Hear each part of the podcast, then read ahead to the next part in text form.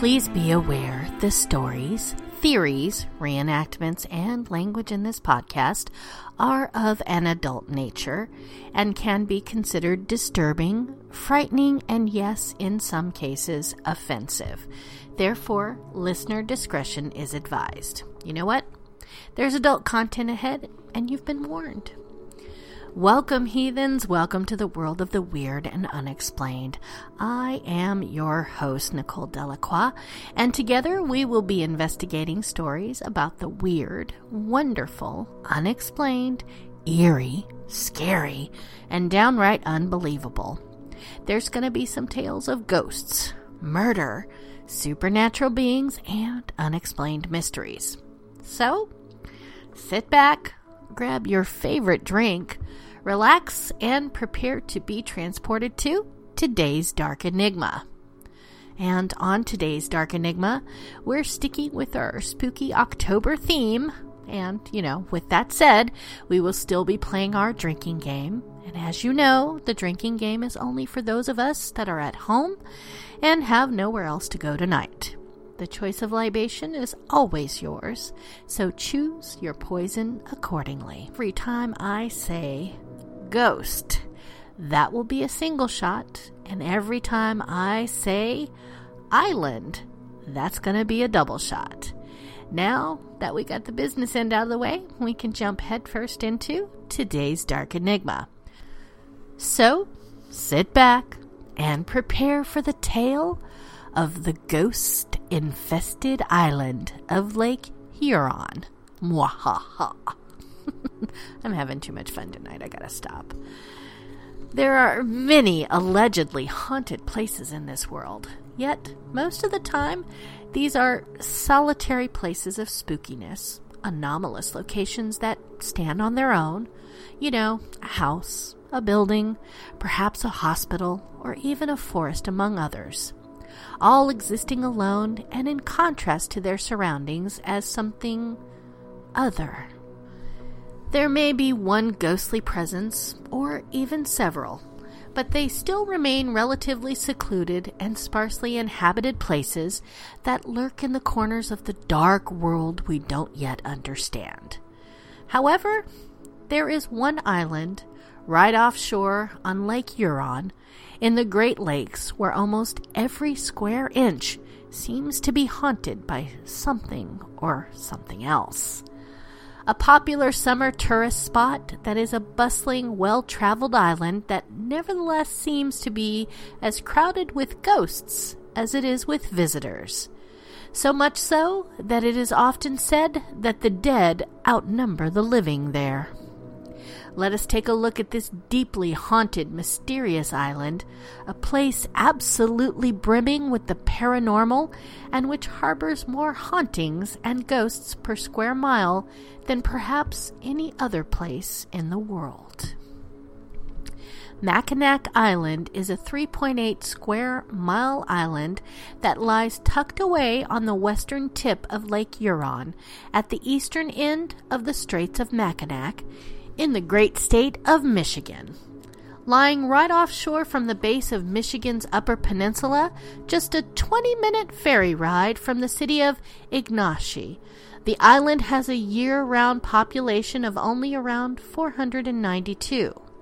However, during the summer months, the island is deluged with tourists who come to see the abundant nature offered by Mackinac Island State Park, which covers well, 80% of the land there and is the nation's second oldest state park after Yellowstone as well as the numerous immaculately preserved, renovated, and restored historical spots and buildings, with the island being listed as a National Historic Landmark. With its ordinances enacted by the Mackinac Island State Park Commission that require landowners to preserve the Victorian look of the buildings on their land, as well as a ban imposed since 1898 on all motorized vehicles except snowmobiles in winter and emergency or construction vehicles. Mackinac Island has managed to maintain its quaint, charming, historic look and appears very much today as it would have back during early European settlement of the island.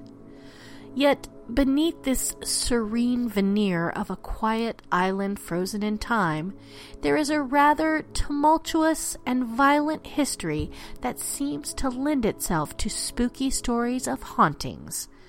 Findings of various archaeological artifacts, such as pottery, arrowheads, and fishhooks, have shown that Native Americans inhabited the island since around 900 AD, or around 700 years before the arrival of Europeans in the 17th century.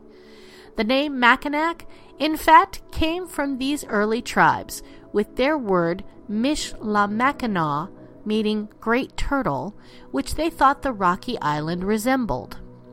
The island was a great sacred place thought by the local Anishinaabe tribes to be the home of Gitche Manitou, or the Great Spirit and many burial grounds were established on the island for top ranking mem- members of the tribe, the locations of which have not been completely determined, and some of which likely remain out there underfoot somewhere. And I'm going to apologize because I'm trying my best with the Indian names, but seriously, guys, I am not perfect, so if I screw it up, I'm sorry. It's not intentional. I do love you. Go ahead and correct me because I have no idea how to pronounce some of these. Anyways, by the time early European explorers arrived in the mid 1600s, Mackinac Island had been mysteriously deserted. The tribes that once held the land in revered awe, leaving behind only the bones of their tribal chiefs within the earth. The island was used extensively by the French as a strategic trade position on Lake Huron, with the Straits of Mackinac considered a valuable location for the fur trade. The island would be acquired by the British during the French and Indian War and go on to become a British stronghold during the Revolutionary War.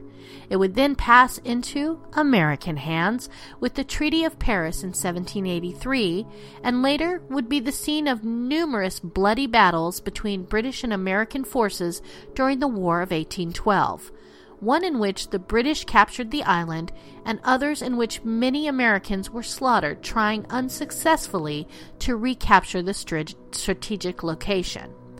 It would not be until 1815 that ownership of the island would fully and permanently pass into the hands of the United States with the Treaty of Ghent, after much blood had been spilled. One may think that with all of the ancient Indian burial grounds and the violent history of battle on the island, that it could already be considered a sinister and cursed place.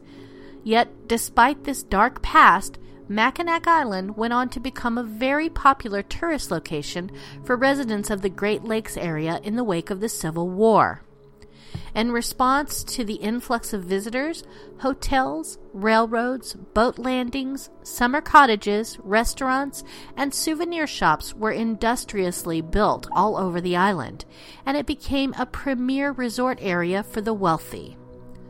This popularity as a tourist location has not waned at all, even into the modern day, and the sleepy little island comes roaring to life in the summer months with up to 15,000 visitors a day coming there to enjoy the historical sights, the state park, or the excellent fishing in the surrounding waters.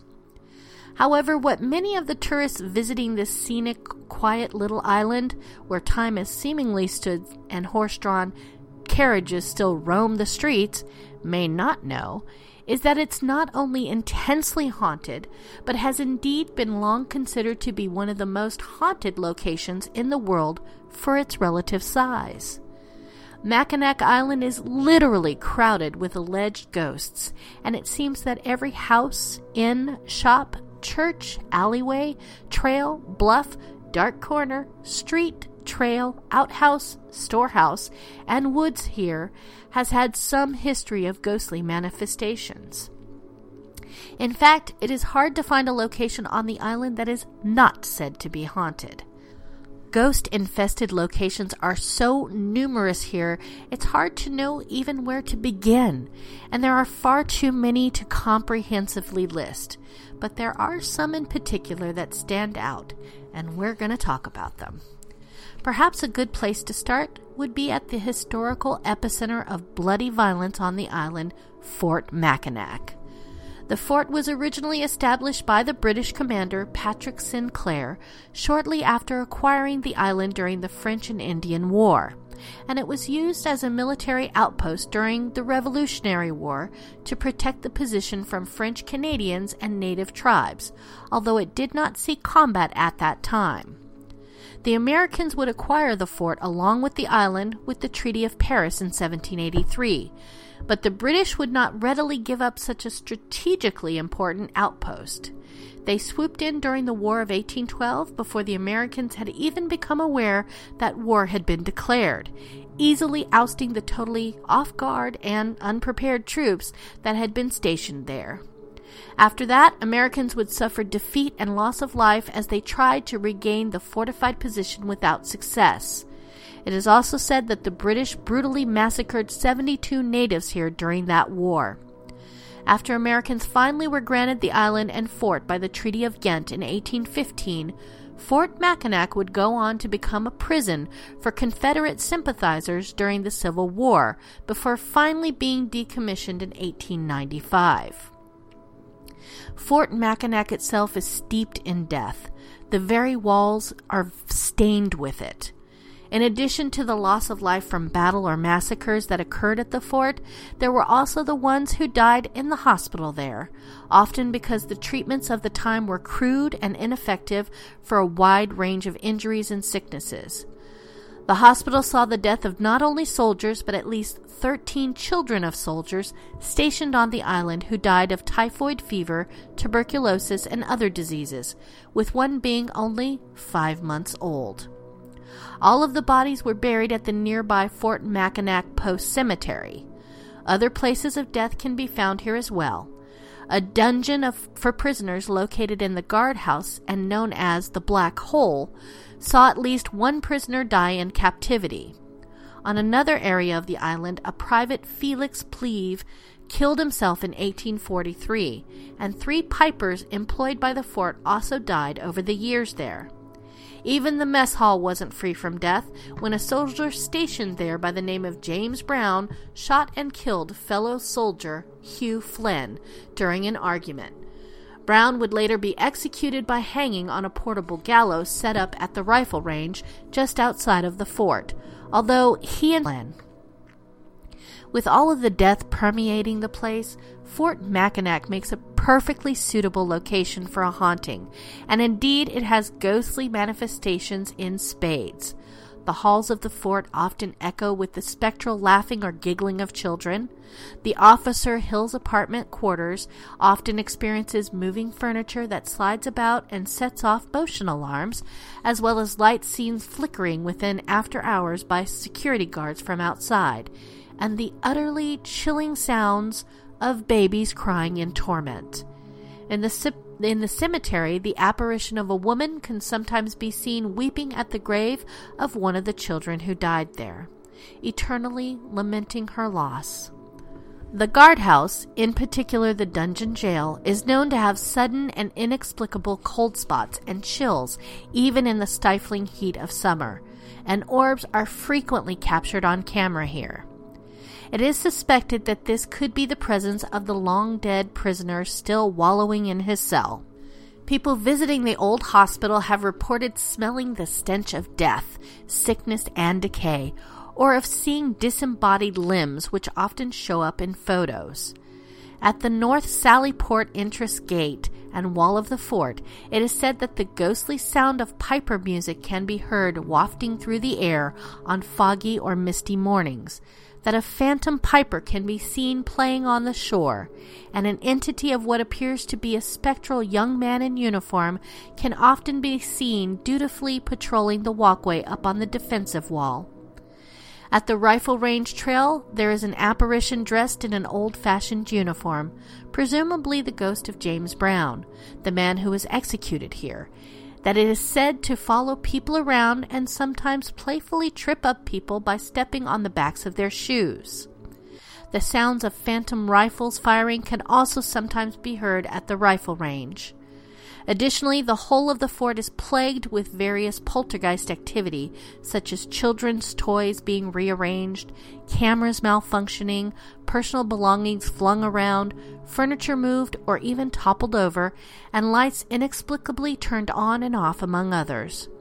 There have even been reports of capturing disembodied voices speaking the native language of Ojibwa here. Another area that is considered to be one of the best on the island for experiencing paranormal phenomena is the Mission Point Resort, located on a bluff on the east side of the island. The resort has an interesting history. The area was first developed in 1827 as a missionary school for children of mixed Native American European race. In the 1950s, the whole area was extensively developed into a world conference center for an, for an evangelist group promoting world peace called the Moral Rearmament, which subsequently moved its base of operations to Switzerland. And in 1966, the site briefly became the location of Mackinac College. In 1970, the college was purchased by an evangelist by the name of Rex Humbard, who envisioned making it into a fancy religious retreat. But this would fall through, and in 1972, the land began to be developed as a vacation resort. In 1977, an investment firm bought the land and changed it to the Mackinac Hotel and Conference Center. And in 1987, the property was sold again and given the name Mission Point Resort, after which its popularity as a hip vacationing spot skyrocketed. It is also home to one of the most haunted places on the island. One of the most notorious ghost haunts at the Mission Point Resort is the Island House Hotel. One of the most popular spooky stories about the hotel is that a student in the late 60s or early 70s of what was then Mackinac College, known only as Harvey, proposed to his girlfriend and was cruelly rejected in front of his friends. Some say that the girl was cheating on him, and this caused her to spurn his advance. The dejected and heartbroken young man is then said to have made his way to the high bluff behind the hotel, and depending on who you ask, either jumped to his death, hung himself, or shot himself in the head. Some rumors say that he was actually murdered, perhaps by his girlfriend's secret lover, since it had been alleged that he was found with two bullet holes through his head one through the temple and one entering the bottom of the chin and exiting the back of the head. Since then, it is said that his ghost prowls the grounds of the resort, is often seen in, on the bluff behind the hotel or in the resort's soundstage and theater, and is said to be rather playful, seeming to enjoy playing practical jokes on visitors or guests to the hotel, and with some of his favorites being turning on the lights while guests are sleeping, hiding personal belongings, or rearranging items or even furniture. There is also purportedly a room at the Island House Hotel with a bed that shakes so frequently and violently that it has been bolted to the floor and the wall. Although, whether this has anything to do with the ghost of Harvey, well, that's anybody's guess. Harvey is apparently not the only ghost present at the Mission Point Resort. There is allegedly the ghost of a little girl known as Lucy whose legend has it became sick on the island while her parents were away on business in Detroit and died before they could return. Lucy is most often seen frolicking about in the theater, the auditorium, and on the balcony of the Island House Hotel. Many visitors have also reportedly hearing the disembodied voice of a little girl calling for her mommy and daddy in various areas around the resort. Adding to the group are the apparitions of soldiers who are sometimes reportedly seen wandering around the resort. The haunted Mission Point Resort was famously investigated by the crew of the Sci Fi Channel TV show Ghost Hunters, who call themselves the Atlantic Paranormal Society, or TAPS, on an episode titled Frozen in Fear. The team was able to uncover some weird phenomena there, and a 2010 investigation by the Michigan Area Paranormal Investigative Team also recorded strange occurrences, including objects moving on their own, lights turning on and off in the presence of people in the room, and anomalous noises, which they deemed to all be solid evidence of something paranormal going on. There are numerous other haunted hotels, inns, and bed and breakfasts on Mackinac Island as well. During the construction of the Grand Hotel, it is said that a large number of skeletons were dug up when the foundation was being made, and ever since, there has been various ghostly activity reported there. It's believed that the skeletons were either from an Indian burial ground or were bodies that were left behind when the island's old post cemetery was relocated.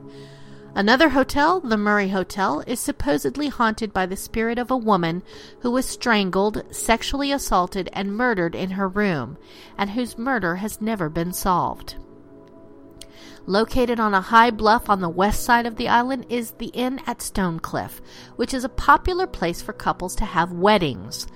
The inn is supposedly haunted by the ghosts of a servant and a little girl, as well as the vengeful spirit of a woman who came to the island to be married only to have her British fiance die before the wedding, which has caused her, in her bitterness, to allegedly cause mischief and try and ruin the weddings of happy couples who come here to tie the knot.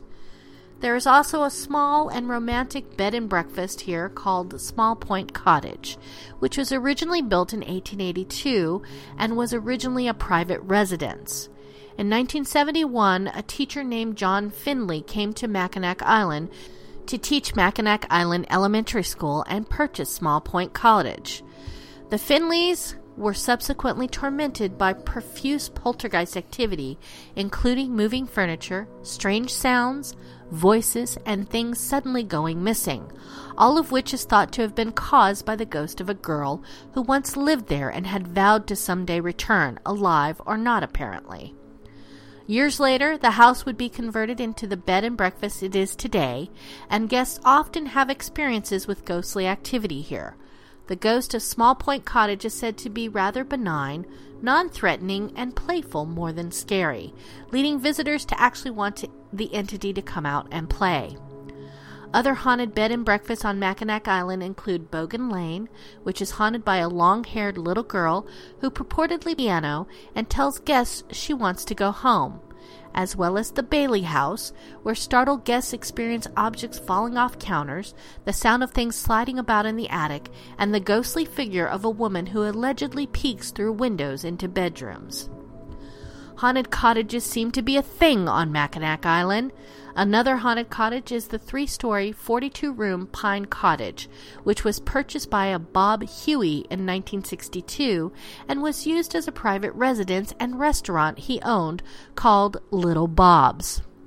Not long after moving into the house, Huey and his wife began to experience a multitude of strange phenomena, such as hearing disembodied footsteps or the sound of doors slamming open or shut when no one was there. On one occasion, Huey claimed that the apparition of a woman only visible from the waist up rushed past him from a closet and out of the window, nearly knocking him down in the process. The hauntings became steadily more intense, with additional sightings of a little girl crying made all over the house, and the ominous appearance of shadowy men standing beside bed, as well as personal belongings disappearing and covers suddenly, violently ripped off the beds. Eventually, the shaken Hueys had had enough and moved away to St. Ignace, Michigan in 1995. But to this day, many of these strange phenomena are witnessed by tourists visiting the spot. One creepy detail to the case is that it is said that a previous owner of the cottage was brutally murdered here in 1942, and the murder was never solved. There are countless other haunted locations all over Mackinac Island.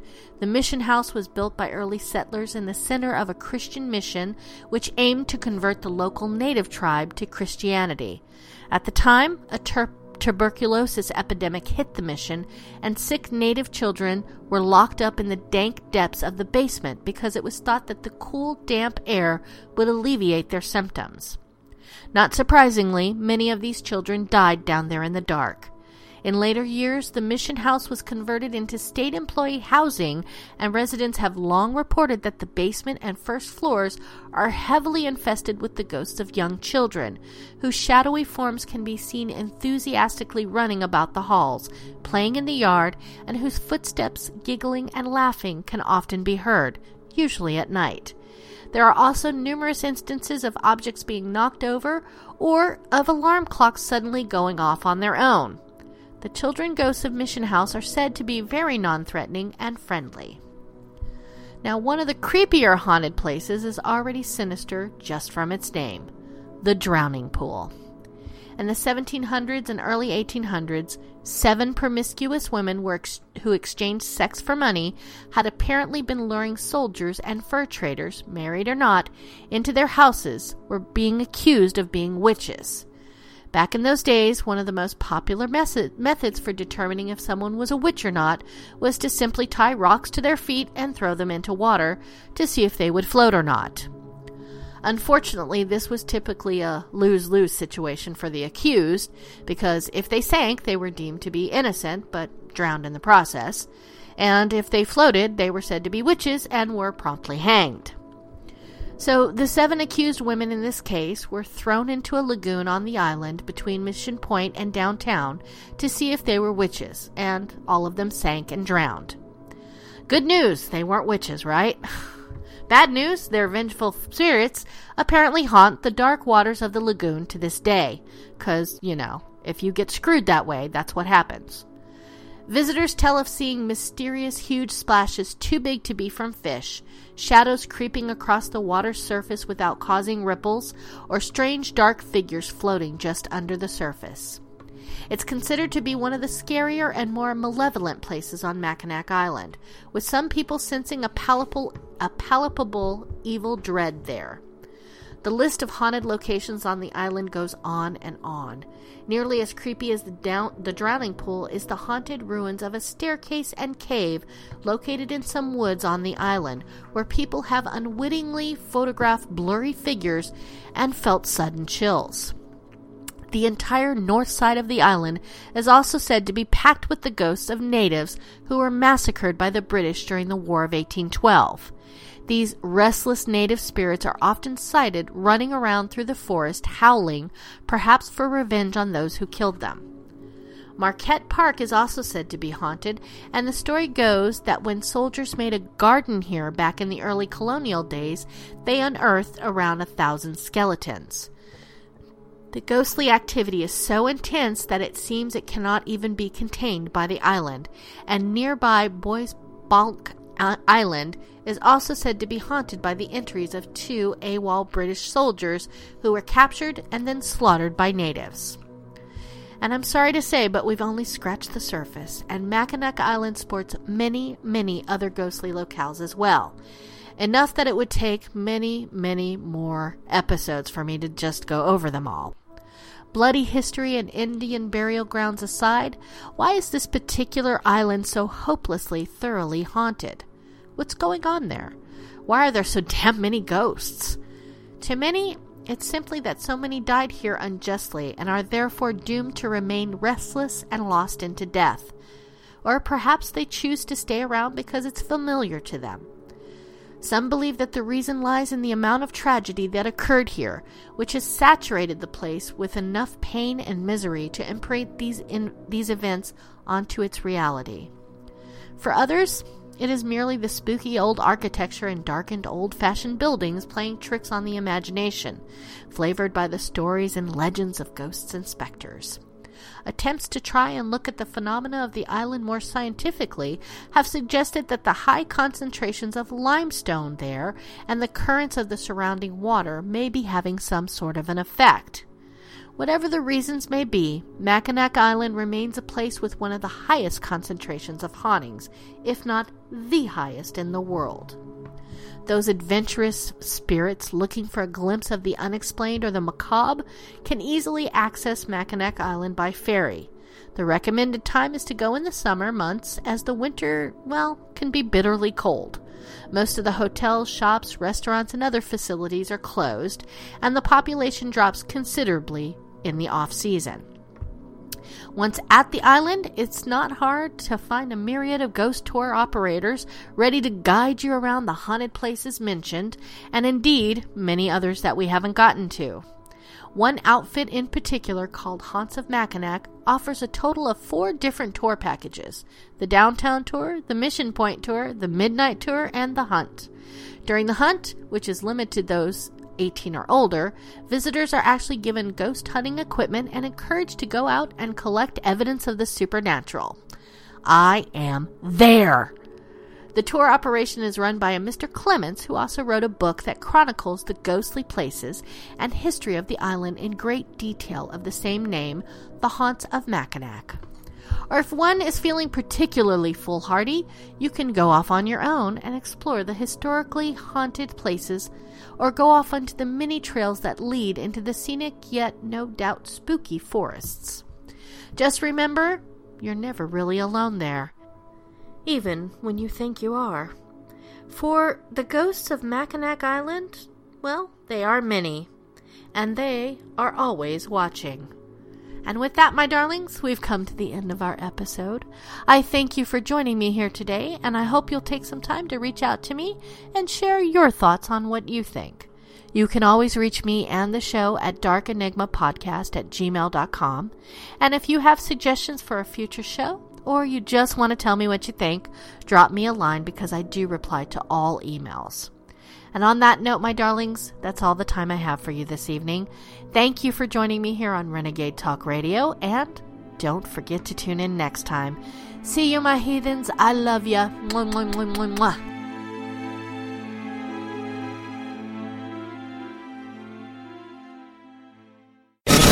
We don't sugarcoat shit. This is Renegade Talk Radio. Renegade Talk Radio.